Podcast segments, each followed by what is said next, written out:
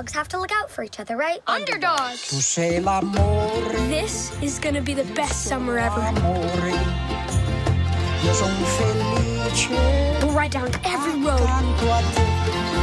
see the whole world together. Sera It'll be amazing. arriva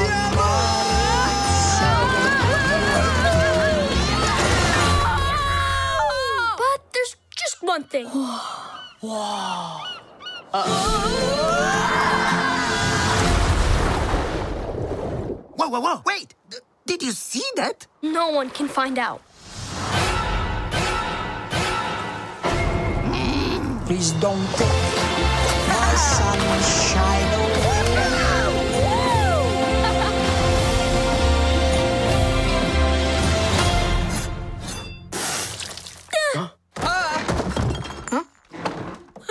Where did you boys say you were from? Welcome to the Strange Harbors podcast, a weekly discussion of film, television, and pop culture. My name is Jeff Zhang, and tonight I'm joined by. Amir Toure. And Derek Wong. So, this week we're talking about two related topics the state of Disney's powerhouse animation studio, Pixar, and its latest film, which premiered on Disney Plus last week, Luca, directed by Enrico Casarosa, starring Jacob Tremblay, Jack Dylan Grazer, and Emma Berman, along with Jim Gaffigan and Maya Rudolph. So, yeah, new Pixar movie. Short, sweet. I liked it a lot. Some discourse surrounding it, actually. I think a lot of people are still talking about the Pixar slump. So I think it's good to talk a little bit about where Pixar has been lately, especially with its like later films, its 2020 stuff, Onward, Soul. I mean, have you guys seen all of the latest Pixar stuff or No, not at all. I've seen Soul, I've seen Onward. Yeah, so I've seen some of their later stuff. I'm gonna be honest. I haven't even seen all of the old Pixar stuff. I'm gonna out myself here as a. As a You're just not like a Pixar fan? I don't dislike their stuff. I'm just not like a, a completionist. I don't have to go see every one. Even like their initial run of like I don't know whatever 10, 11, 12 like classics, whatever those first ten movies. I'm probably batting like only 500 on the first few. I think that's interesting because I think it goes to the argument where people are like, well, Pixar's not as good as it used to be. Well, I mean, like, also, we're not like 10 years old anymore. so, I mean, I haven't even seen all the Pixar movies. I mean, I've seen all the classics probably, but I've missed a bunch. Like, I've never seen any of the Cars movies. I mean, everyone says they're bad, so I've never seen a single one. I haven't seen The Good Dinosaur. I've never even heard of the Good Dinosaur. Everyone says that one's bad too, so I, I've never seen that one. And a lot of them I just don't see until way after their theatrical release anyway. It's just not a priority for me. But when I do sit down and watch them, I'm like, this is really good. It's really fun. And a lot of people are saying that Luca is very mid.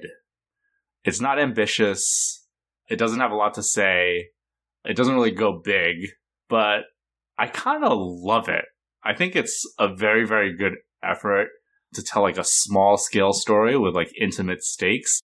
And it's just about sea monsters vibing. What else do you want from this movie, right? I don't know what you guys thought, but this is just a cute movie about making new friends, entering a triathlon where you gotta fucking eat pasta and winning a Vespa. I mean, I don't need to be going on life and death adventures. I don't need to be like exploring the afterlife to find the meaning of life or like resurrecting my dead dad for a day. I also think like those two movies, Onward and Soul, they kind of bit off a little more than they could chew.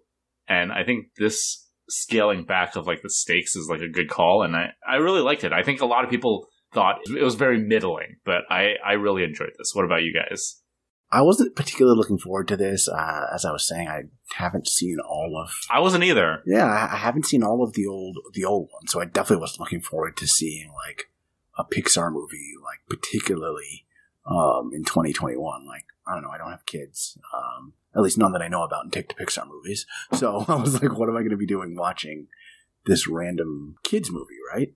So I wasn't particularly looking forward to it, and really pleasantly surprised me. At first, I was kind of not that invested, but by about, I don't know, 60, 70% of the way through, I actually found myself really enjoying this. And uh, it was pretty touching, actually, by the end. really surprised me. Yeah, some good emotional beats in this. They really landed. All the stuff in the climax lands. I mean, listen, it's not going to surprise you. It's a child's movie, but it's good. It's well done. It's a lot of fun. It's well animated. And it is something different. I can't say I've ever seen a movie about sea monsters trying to win a pasta triathlon to win a Vespa. like, this is definitely a very different spin on a classic kid story. That was a lot of fun. Yeah, I would echo your guys' sentiments in the fact that I think this is a very fun and loving coming of age story, part friendship story, a little bit of a underdog adventure story. Mm-hmm. All those things kind of mixed together, I think work, work really well in this Pixar movie. I think those emotional beats that you guys are talking about do definitely hit by the end of it. Like, I do love the end of this movie and the growth in our characters by the end of this movie. But I will have to say that it was a little middling to me. I mean, I kind of agree with the criticism a little bit, and I think it's because I partially do expect Pixar to kind of swing for the fences sometimes, and sometimes it doesn't land and sometimes it does. But this one, because it didn't try that, that it, it, it kind of took me a second to adjust. Like I, I still really like this movie and I still had a lot of fun with it, but I, I do see that criticism and I might have to agree with it. But also, because Pixar always swings for the fences, I did not really like Onward or Soul that much. I think Onward's ending hit me hard, but I think the rest of the movie is just okay. It's like this fantasy movie with like sword and sorcery and the elves and stuff. It's nothing you haven't seen before. And I thought Soul was a little too ambitious with its concept, and I felt like it got in the way of the movie's message. So I thought this was more refreshing. I actually like this more than both of those movies, uh, to be honest. I will agree with you that I think Soul was a little bit of a misstep. Yeah, in my opinion. I don't like using the word overrated. I, I do feel like it was a little bit of a misstep, and I ended up not enjoying it as much as I thought I would. I thought it was going to be more music oriented. I thought it, you know, had Jamie Foxx in the lead. I, I thought that maybe would get more of that, um, but we, we ended up not really getting any of that. Yeah, I think its themes and it, its overall story was a little too much for me to kind of get behind. But when it comes to Onward, I think I did maybe like Onward a little bit more because I think the ending does hit harder for me. I don't disagree. I think the Onward ending really hits hard. I definitely fucking cried watching that. I'm not gonna lie. Uh, And I think about this movie and I think it's great. It sounds like Jeff, you really enjoy this movie and what I'm probably about to describe is is a positive. You know, this movie kind of like rides this line and it doesn't go up or down, right? There's no kind of emotional highs or emotional lows. It just rode this kind of plateau of just like, oh, this is nice. This is this is pleasant. This is fun. yeah. and there's nothing wrong with that. It's just I don't know when I think about movies and when, I guess maybe I'm just like too aspirational in this regard. Like when I think about movies, like I love the big swings and I love those emotional roller coasters that movies can take me on and and I agree with you. I think Onward like the first half of the movie is is pretty not stellar and and it's it's it's a little rough, but when you get to that end, it's just so great that it for me it kind of just lifted me up at the end. I just thought Onward was like, for the most part, pretty boring, which is a pretty big sin for a movie. I think. I think like a lot of the fantasy stuff is pretty rote. Um, it's not very inspired. Really, the only saving grace is that ending. I don't know. I I just liked the consistency of this movie. I liked how wistful it was. I mean, you know, because the director uh, Enrico Casarosa he took a lot of the stuff from his childhood, you know, like growing up in Genoa, Italy, on the Italian Riviera. So like you can see a lot of the personal stuff come through and like the animation, which was very different from other Pixar movies, by the way. I think it's a little more exaggerated, a little more spring in its step, a lot more energetic. I really enjoyed the animation in this. And I thought I thought it was just different. And it's it's fleet, right? It's like how how long is it? It's like ninety four minutes or or like I think it's a 100 yeah, minutes or something. it's, it's like a, 100. an hour and 40 hundred minutes, minutes, or something Uh, like that. an yeah. hour and forty minutes. Yeah, so pretty easy to digest, and the message is simple. You know, it's an underdog story, and like it's about those magical summers where you make like new friends and do fun shit together, right?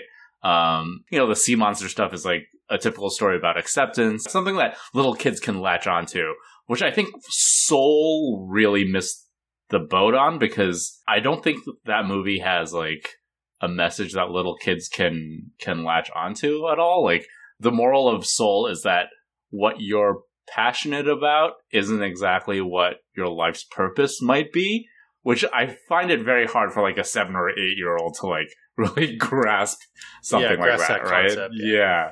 I think we've spoken to the overarching thoughts on this movie, but I mean, were there anything like specifics that you guys really, really loved about this movie or didn't like about this movie? I, I'm really curious. The food looked really good. The food did look really good. It looked really good. It was like I don't know if you've ever seen these little things online of all the anime food that looks really delicious. But this is what yeah, it really this reminded was me like, of that. This Mm. was like this, like the the pesto pasta made me really really hungry. It looked so tasty. I loved that. I thought there were some like cute little touches, like uh I guess spoiler alert. I don't really know, but you know, from the uh, uh, Luca's parents coming onto land and not being able to recognize their son. I thought that was cute. They did. They, and they didn't like dunk all the kids in the neighborhood they're in the just- water yeah, to like, dunking all the kids. I thought that I thought that was a cute little touch. Uh, I, I liked it. It was fun. Uh, I liked Senor Vespa. I thought that was funny. Senor Vespa made me laugh. There were a lot of really just like fun little touches. The anchovies thing, Jeff, that I saw you tweeted about. yeah, I really like that. So like That's a that's a very cute touch. Alberto tells uh, Luca, "Oh, like the stars in the sky, they're like glistening anchovies or whatever," and and Luca doesn't know anything about that. So like when he hits his head, you know, like in cartoons, you see stars. Uh, in the movie, later in the movie, when Luca falls off the bike during the triathlon, he sees anchovies instead of stars, which I thought was really cute. Um, just cute little like visual gags like that. I think they did a lot of clever stuff with them trying to keep their disguises and stuff. It was cute, you know. So like the whole thing is like they're sea creatures, and when they come onto land and they're dry, they look like humans. But if they get wet, they revert back to like their sea creature form. And I thought they had a, a bunch of cute little visual gags where they're trying to keep their their disguise on. Oh, I love the see-through uncle, The see through uncle, the the angler. the Sacha Baron Cohen transparent anglerfish. That was that was fun too. That was fun. Animation wise, that was pretty interesting to see kind of like that. Yeah. that, that translucent body that, that was going on. I thought that was really clever. I personally love the, um, not uh, Luca's dad, but Julia's dad. Yeah, Julia's dad. Uh huh. Massimo, like I, I really love that character. I love that his arm is missing because he was born without it, right? It wasn't like some kind of like sea monster that had eaten it and that's why he was like angry or something. I like the fact that in the end he's the character that sees what Luca and Alberto really is and and you know, it, it's him that I mean, I'm kind of spoiling the end of this movie. It's him that kind of helps to spur the, the town to be like, hey, it's okay that we have sea creatures that live among us.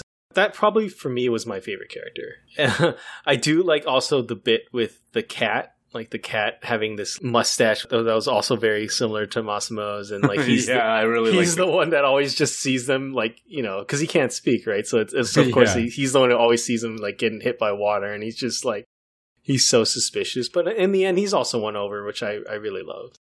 The cat's name is Machiavelli, which I thought was very funny Yeah, that's a funny name. I thought the voice cast was good. I like uh, Jacob Tremblay as uh, Luca. I like Jack Dylan Grazer as Alberto. I saw you tweet, Derek, that you were a little bothered that they didn't get Italians. So I was I was actually thinking about this. So, okay, so my original tweet was that like this is a Italian based story that you know it takes place off the coast of an Italian town, right? To me, it's very suspicious that most of the main cast is not Italian whatsoever. But then I started thinking about it, and I mean, they are playing fish creatures, right? Like, and that was my question: Are these fish creatures Italian?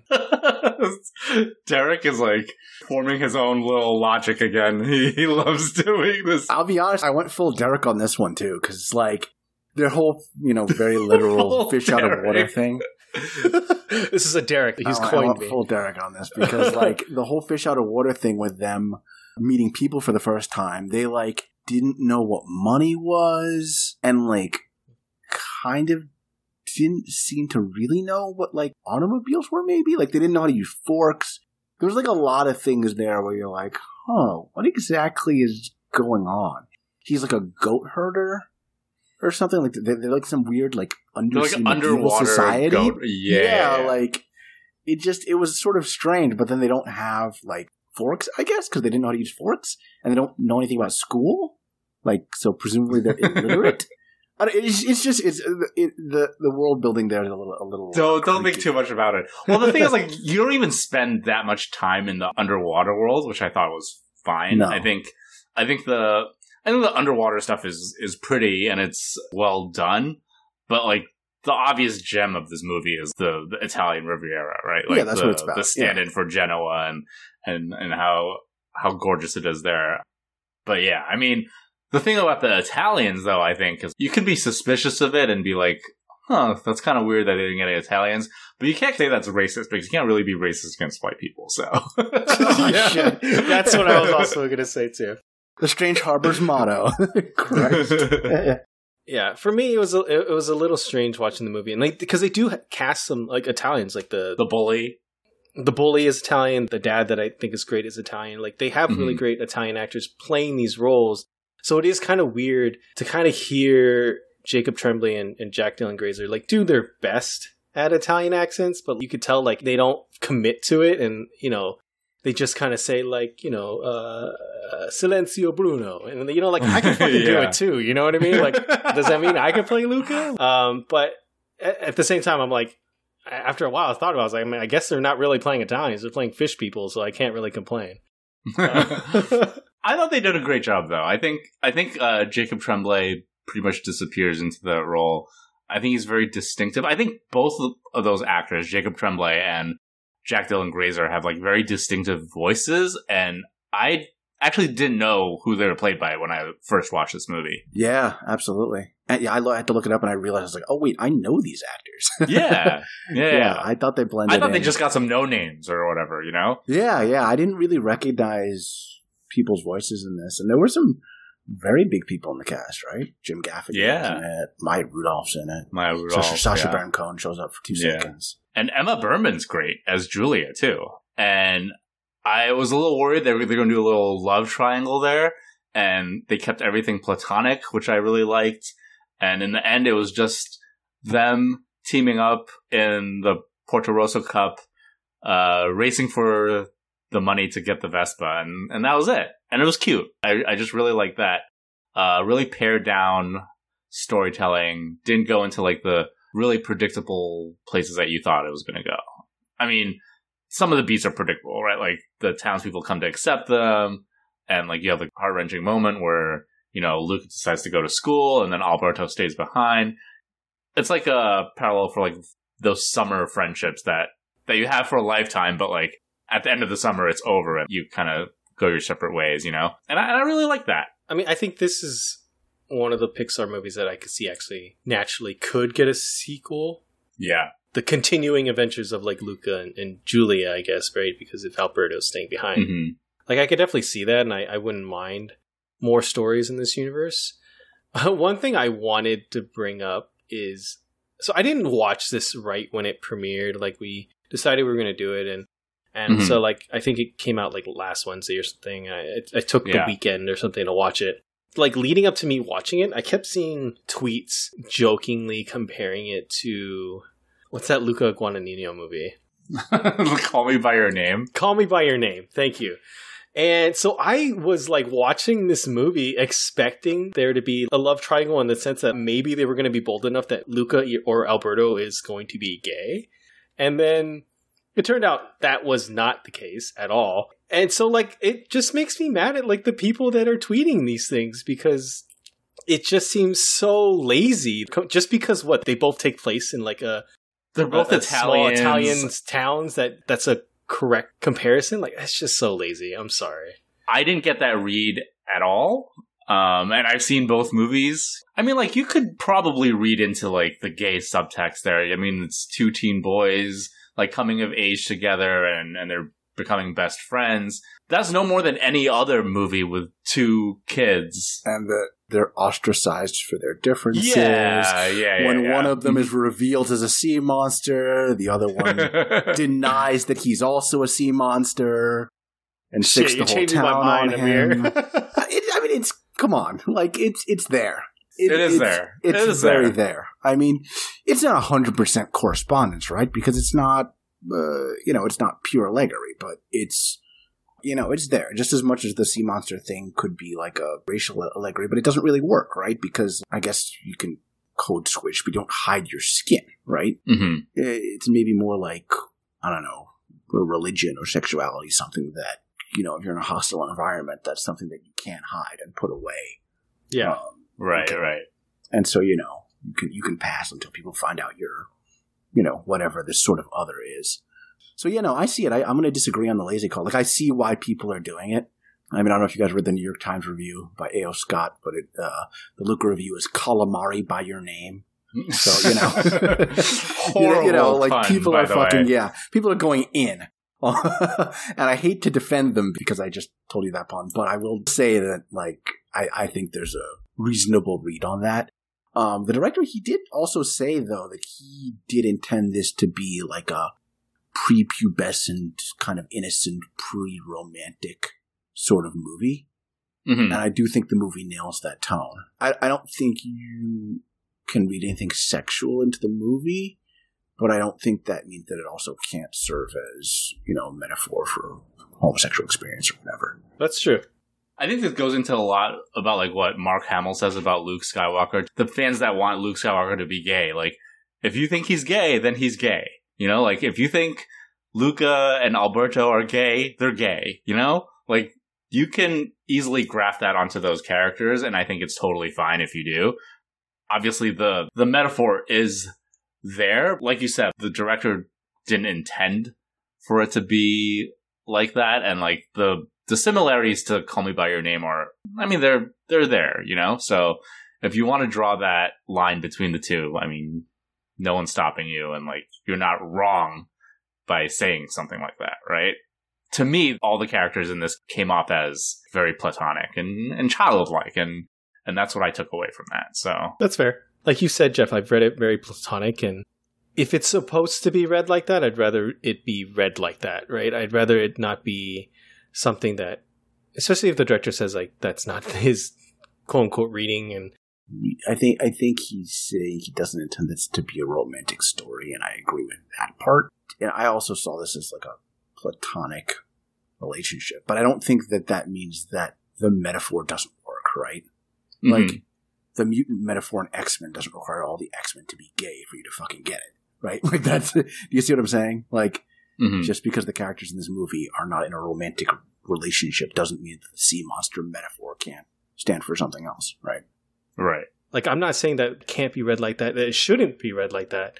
I'm just saying that now that you're talking about it, it would have made this movie bolder, right? The boldness that I Mm. wanted to see from maybe this Pixar movie. I guess is what I'm trying to say. Right. That would have been your attempt at, at, attempt at a home run, right? I mean, I would have liked to see that too, but this is Disney we're talking This about. Disney. They're never going to go there. They won't even do it in their Marvel movies, right? Their gay characters and their like token gay characters are are very very thin to say the least, I think. And I think every single remake or every single Marvel movie or every single animated movie now is like, "Oh, the first ever gay character." It's like, you've already had like 30 of these and they're never memorable. They're always swept under the rug, and then no one ever talks about them again. Like one of the fucking Russo brothers was one of like the first gay characters in Avengers Endgame.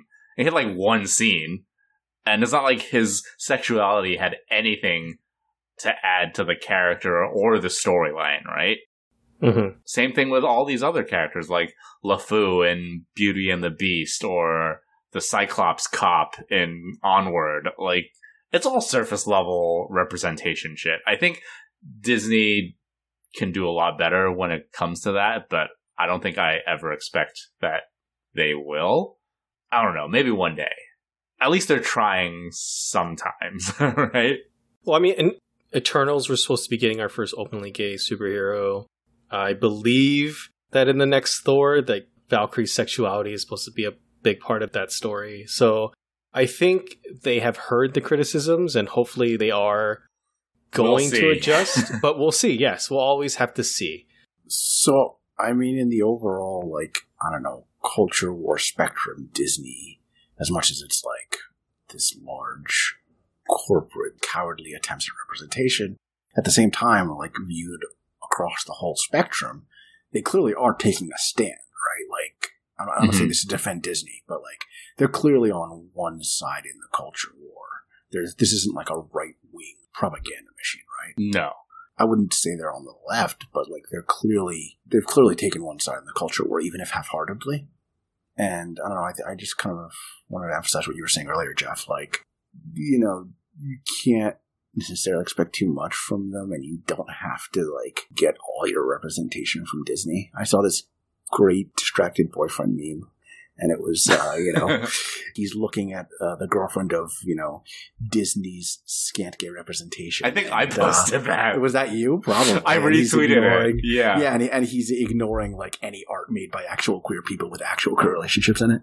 So I thought that that was really good, and that like Yeah. kind of yeah. sums it up. Like Disney's gonna, you know, only advance as safely as I don't know the as safely as, as America makes it advance, right? Like it's not gonna go any fa- any faster than it's forced. the meme is like the distracted boyfriend meme. So it's like the the boyfriend and the girlfriend are walking down the street, and then he's distracted by someone else attractive walking by. Right? You guys all know the meme, and the guy is queer nerds demanding representation, and the girlfriend is actual queer works by queer creators. And then the distraction is two same-sex Disney character whose hands brush together in the extended director's cut outtakes. if you squint really hard, so I think that's very very funny. And I think when it comes to Disney, it's all about the dollar sign, really.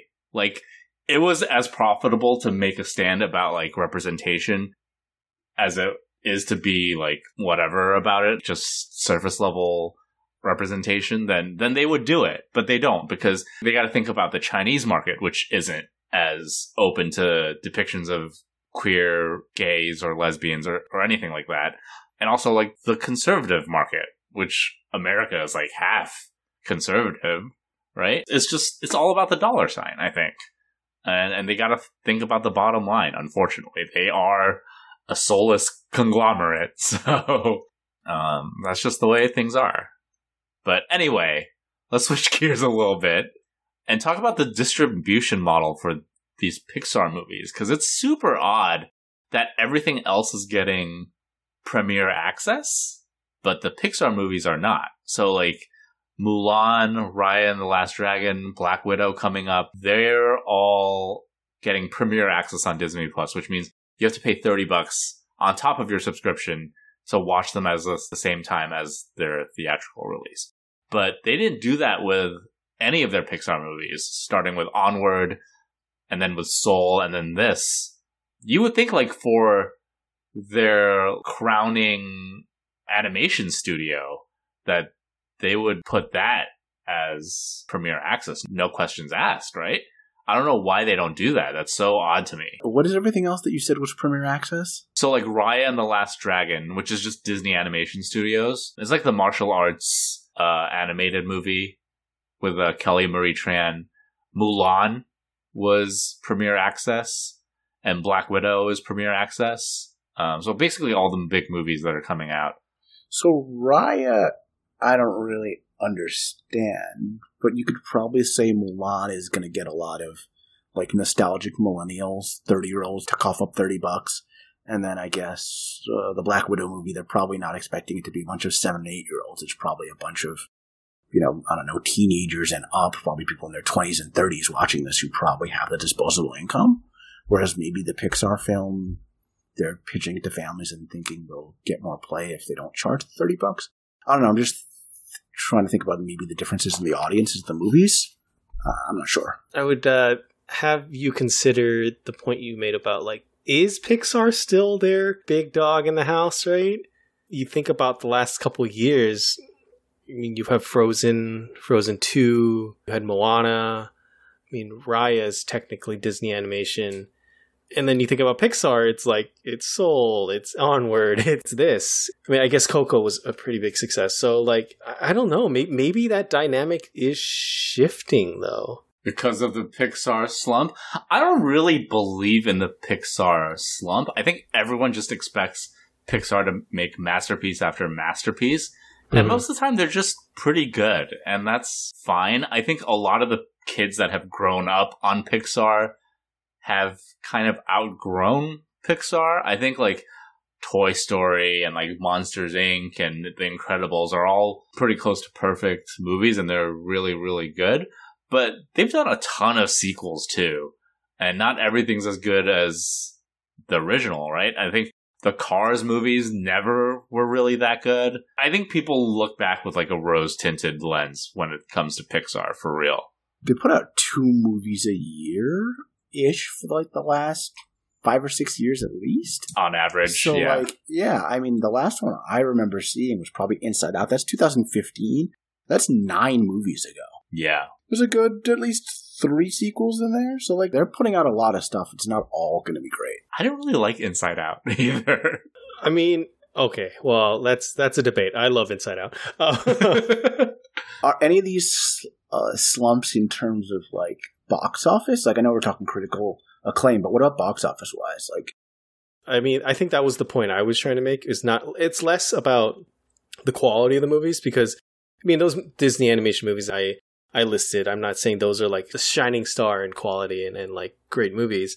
I think they're all great. Like I think some of those are on par with Pixar, and I think I was alluding more to how much money these movies are making. I mean, you think about like Frozen, that is you know one of the biggest not just animated movies, but just one of the biggest movies that come out in the last like five years, right? So, I mean, maybe Disney is seeing that shift and backing that horse rather than thinking like, because I, I think Pixar is in a slump financially. I do think that that we've seen that in the last couple of years. okay, The Incredibles two was 2018, and that's a monster hit for them. Mhm. Right, 600 million. Lifetime. yeah, that's their biggest grosser yeah, for sure. and that's only three years ago. So I don't know. I mean, I think uh, the death knells might be a bit premature. So, wait, I'm sorry. How much was how much was that? 600 million lifetime. Mhm. Frozen, 1.2 billion. Frozen Sure. 2, 1.5 billion. Wow. It's like three times as much as as that. So it's like that's what I'm saying. Like, It's double. there But, is there is power behind some of these other animated movies. But how many now. Frozens are there? There's just those two, right? Like, yeah, I mean, what but else? there's is- also only just two with that? Incredibles, right? Like, Yeah, well, I mean, what else is competing with that? I mean, you have Moana, right, which made about pretty much the same amount of money as as Incredibles 2. It made 645 million. Really? Wow. Okay. I, I guess that's what I'm saying is I think that some of the power is kind of shifted towards their quote unquote animated stuff rather than the, just their Pixar stuff. it's comparing like apples and oranges, but like it's not like Raya and the Last Dragon blew anything out of the water either. I mean, it was a pandemic release, so like Yeah. you really can't compare. Yeah, you can't Um, tell. But the box office was 120 million for that. I mean, I think Pixar is still a safe bet. Like I'm just looking at this list of lifetime grosses and they're consistently good. Most of them are at least a quarter of a billion dollars. And I think that's like a safer bet than a bunch of the Disney animated movies that that aren't Pixar. I, I think Moana was a big hit too. And I mean Moana did as much as the best Pixar movie, so they it did like six hundred million dollars. But it, it's just hard to say. I think it's it's hard to say what's really going to resonate with audiences. I think the box office game is a lot of like speculation, and there's no clear answers anytime, anywhere. I think this whole in the heights thing, like nobody knows what's going on with that. Like what happened to that? Why did it underperform? There's just so many factors. I mean, it's it's also kind of too early to say that it did underperform, right? In the sense yeah, that like, we don't. it's literally too early. You can't you can't tell because their opening is just like the Greatest Showman. So like I, I don't know if you guys remember that movie, the Hugh Jackman. that thing was fucking- gangbusters. You like that movie? No, no, I'm just saying. I remember the box office for that thing. Like that thing grew. It started off with like nothing, and then this is like the only example of like a viral movie. So like Patrick Willems did a video about it where like it's like this crazy phenomenon where like you go and like you don't really like it that much, and then your friends go, so you go again. And then you're like, oh shit, this is fucking awesome. You're like singing along and shit. And then you go see it like a third time. And it's like the, one of those movies that like you experience again and again. And it just like grows on you and it grows by like word of mouth. Something like In the Heights could totally have something like that, you know, where it just starts off kind of weak, but it's got crazy legs, right? You just don't know. And we don't know how many people watched it on HBO Max, right? Like, Yeah. maybe it was maybe it was a hit for that service. Like, we don't know, um, and we don't know how those are going to play into numbers or if, like WB's like, oh, that was a hit for us, right? We will never know. especially because like streaming services are so opaque with their numbers they they don't want to like release their audience numbers and, and things like that. So it's always hard to hard to gauge and hard to predict. Yeah, so like where would you rank this That's exactly where I was like about the- to go. All right. Jeff. Pixar Thank you, Jeff. the Pixar pantheon? Uh, I guess I would ask you guys this. I mean, okay, so there's been 24 Pixar movies. I'm looking at the list. Does this make your top half? I would say so. Yeah, I would say it would make my top half. I think so. I haven't seen all of them though, but of, of the ones I've seen, yeah, Is this anyone's like top five? I think like Toy Stories one and two, Finding Nemo, The Incredibles, Up. That's a hard top five to crack. Yeah. WALL-E. I actually never saw Incredibles two, but I could make a case for the top 10 because I don't think there are a lot of sequels that are as good as this. I think the Toy Story movies are an exception. I don't think Finding Dory is that good. Uh, I don't think Monster University is that good. Incredibles 2 was fine. Yeah, I, I just don't think a lot of the sequels are up to snuff. and you already said Onward and Soul. You liked this better than them, right? So that's another two yeah, at so I would say top 10, maybe top 7 or 8. I think we didn't mention Ratatouille. Ratatouille's great too. I think Ratatouille's better than this. All right, Toy Story one, Toy Story two. Are you a Bugs Life guy? Not really. So Toy Story one and two were definitely better than this. Monsters Inc. I haven't seen A Bug's Life in like 25 years, so I don't fucking know. well, not 25 years, but like 23 years since Whatever, it came nearly. out. Holy shit. Okay, Monsters Inc. Are you a Monsters Inc. guy? I think Monsters Inc. is better than this. I really like Monsters Inc. Okay, Finding Nemo is I think obvious. Yeah, Finding, Um, finding Incredibles, up there. obviously, that's five. Fi- uh, we'll skip Cars. Ratatouille six. WALL-E seven. Up eight. Uh, yeah. up is it? Gotta be. Uh, Really? You're not an up guy? I'm an Up guy. All right, I think Up is better than this. Yeah. Or, or is up carried by that initial sad sequence and you don't like the rest of the movie? I think the rest of the movie is just okay. Just okay, I think, right? Yeah. I think yeah, I think that that beginning opening sequence just does a lot of heavy lifting. I, does. I think. Do you do you agree? the, the I think the balloon- I the, the inverse agree onward, right? Yeah, I think the balloon stuff is just okay. I think the rest of it is just a little forgettable. I'm sorry. I, I think if you if you just cut out that first little bit, it's like a masterpiece, right? But then you don't get too much else for the rest of the movie. Uh, all right, so even so, so then maybe if you, all right, it's like so top maybe- eight, top nine. something like that. Yeah. Are you a Brave guy? I don't actually even think I saw that. No, I didn't like Brave. I think Brave is like one of their actual like duds. Duds. Yeah, I think Brave is pretty bad. Did it do poorly box office wise? Who was Brave? Like No, it did well. It did half a billion Uh, dollars.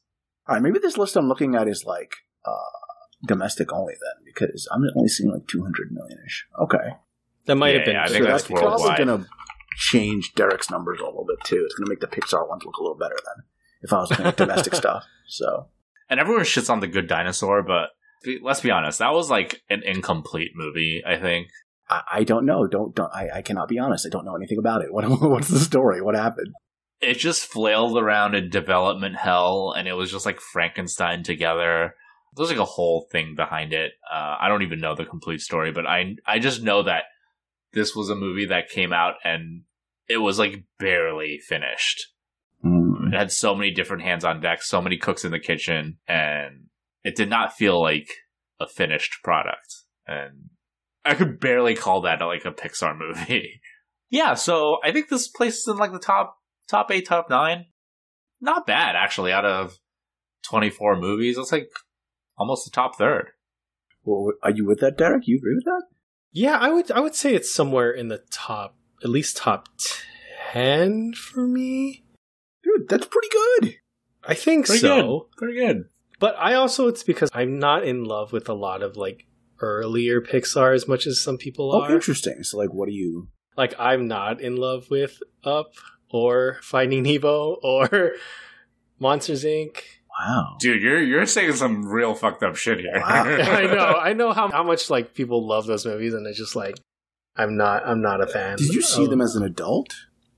No, I saw them when I was a kid. So you were just a fucked up kid. Yeah, sure. Wow. Interesting. But I do love The Incredibles. I love The Incredibles too.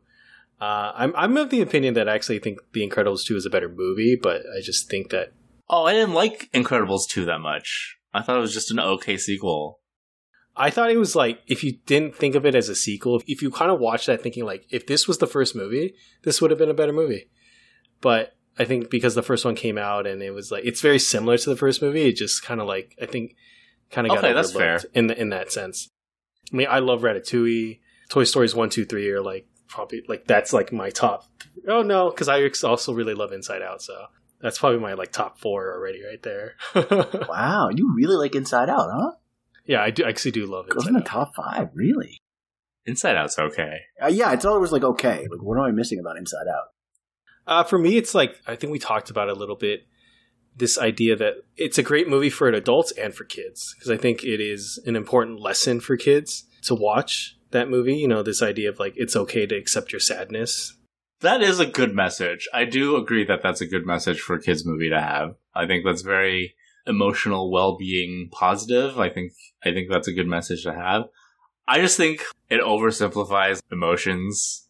Mm. Obviously, I don't think the the separate personifications of all these emotions really works. And I think some of the stuff is pretty kind of hokey. It's like, oh, there goes uh, Happiness Island or whatever. I think it's Yeah, it's just a little a little hokey. I, I I do think the Bing Bong scene is is pretty sad. that one always gets me. But yeah, I don't I don't know. It just doesn't it doesn't hundred percent track for me. I don't know what you think, Kamir. Uh, I liked it fine. It didn't stick out in my head, but I don't know. Derek's winning me over with the you know uh, emotional maturity, good lesson for kids argument. Sure, that, that's fine, I guess. Yeah. I don't know what Disney movies raise your kids, Derek. No, I'm kidding. Yeah. Uh, or Pixar movies. I'm sorry. I'm sorry. Let's be specific. my kids are gonna watch Frozen and Inside Out. No, um, but yeah, no, I, I I generally like most Pixar movies. To say that you know those things I did about like Monsters Inc. and Finding Nemo, like I don't think they're bad movies. I guess I was not as high on those as I think other people were. I just thought Monsters Inc. was like genius. I thought the idea was great. I thought the execution was fantastic. Just like these monsters, uh, making it a job to like get these screams out of the kids. I thought clever idea and it was executed well. And, and I like in the end that they, they turned it into like, oh, you, you get laughter and you get just as much power or like even more power from, from that. And I thought that was cute. I thought, I thought Mike Wazowski and then like Sully and then Boo. I, I classic characters. I just really like that movie. But I guess it didn't really do much for you. Not as much for me. I think my issue sometimes with some of these earlier movies is that I think they get dwindled down to like the thing that I kept hearing about them was just like, oh my god, like Boo is so cute, or like I love Nemo, like he's so cute. It just seemed like everyone was kind of just dwindling down those movies to just like something that was so superficial that that's what kind of bothered me about those movies. you couldn't forget about that. Like you couldn't Yeah. get that out of your mind when you're watching them. It's fair. Like Up is like it's about the first ten minutes. I'm like, well, what about the rest of the movie? that I agree with. That I agree with. Dude, I don't even remember much of the second. I, I just know there's a dog and they go in the sky and there's like Rottweilers. There's Christopher Plummer as the villain, but like everything else is like a blur.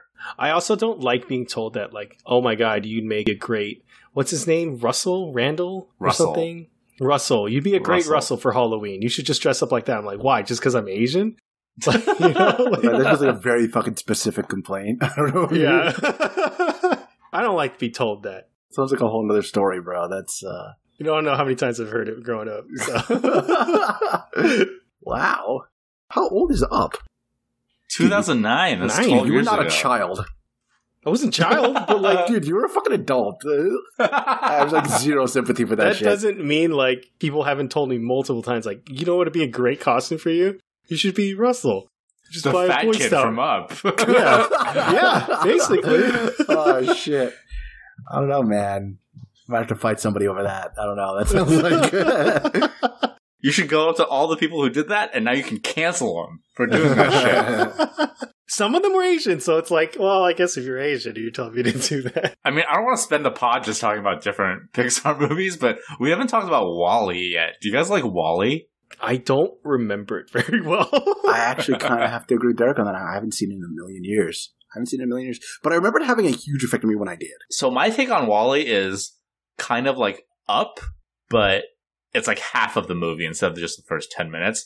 I think the first half where he's just like alone, and before he goes onto like the the spaceship with all the the fucking fat Americans or whatever in their slip and slide wheelchairs, it's way better when he's just on the junkyard on Earth doing his own thing, cleaning up trash. I thought that was a great character piece just on WALL-E himself. But I think once they introduce Eve, it kind of goes downhill from there. Uh, but I don't know. You, I'm, I'm like talking to a wall. You guys don't fucking remember Very this. shit. I don't remember. Yeah, yeah.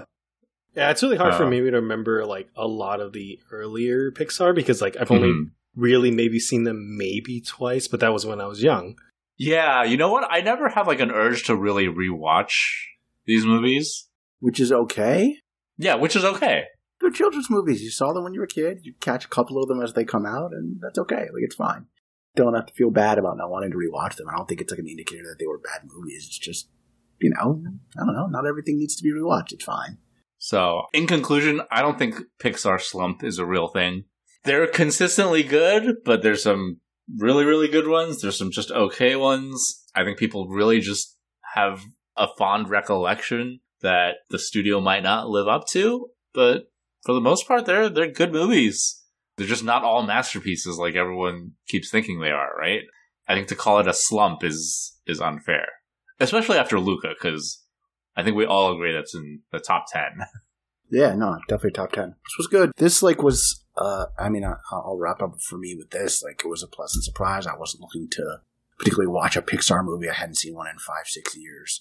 Uh, I thought the first half of this, as much as it was fun, it didn't really get me. I didn't think it was going to do anything particularly original, and it didn't. But I don't know. The emotional beats at the end really worked for me. Uh, I really enjoyed this. I would probably just say the same. Except for, I mean, I was looking forward to it a little bit because I do generally like Pixar movies. And, uh, you know, I did like Onward, wasn't as high on Soul, but still enjoyed my time with it. So I usually know that I'm going to at least get enjoyment out of Pixar movies and a, a Mhm. good, you know, hour and a half or two or whatever it is. Uh, so I, I was definitely looking forward to it, and, and it, it definitely met my expectations, and, and even more with some of the things that we got to see. I, I really enjoyed this movie. Uh, well, if that is all, I think that will conclude this week's episode. Jeff, where can people find you?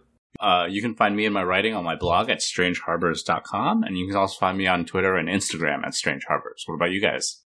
Um, you can find me here on the pod. And what about you, Derek? Uh, you can find me actually. So, uh, if anyone follows me on Instagram, knows that I don't really post anything. Um, uh, my personal account I don't really use Promising anymore. start. Okay. Yes, I know.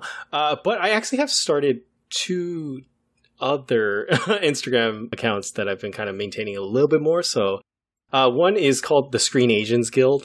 Uh, this is uh, an Instagram that I kind of formulated to highlight uh, Asian and Asian American actors and producers and directors. And every day I just kind of post different appreciation posts on, on different, like act, like I said, actors and, and Oh, movies nice. and whatnot. And my second Instagram that I, I, I've been doing, it's called World's Okayest Photos. So I recently got into photography, and I've been taking a lot of pictures, doing a lot of editing, and I just Don't wanted- sell yourself short there, jeez. I'm just trying to set the bar. I'm trying to just set the bar. but yeah, it's just so if you want to follow a very very novice um, photographer at the beginning of his journey, please uh, follow along. So that's Screen Asians Guild and World's Okayest Photos. I really appreciate you man- managing expectations appropriately there. That's very Hell professional of you. yeah. yeah, Derek, really embracing under promise, over deliver there. Uh, if you like this podcast, the easiest way to support our podcast is to subscribe wherever you get your podcasts, whether it be Apple Podcasts, Spotify, Stitcher, or any of the other popular podcast apps. If you're listening to us on Apple Podcasts, do us a favor and give us a great star rating. It really helps to get our podcast out to more people. yeah, we would love a three, right, Derek? Yes. World's give us an okay podcast. rating, Yeah, yeah. give us an okay rating. no, no, but really, give us a five star rating. Uh, if you have any questions, comments, suggestions, uh, especially on anything that we talked about this week, Pixar or uh, the studio's movie Luca, feel free to shoot us an email at jeff at strangeharbors.com. We like reading out emails on the pod. And with that, we will see you guys next week. yeah, we're doing Fast Nine, right? Vroom vroom. Fast Nine. Or F9? I don't know what it's called. It's just it's so confusing with their titles. Rekindling that feud between The Rock and Vin Diesel. That's that's what we're That's What what we we're here for. All right. Well, we'll see you guys next week. All right, see you next week, everybody.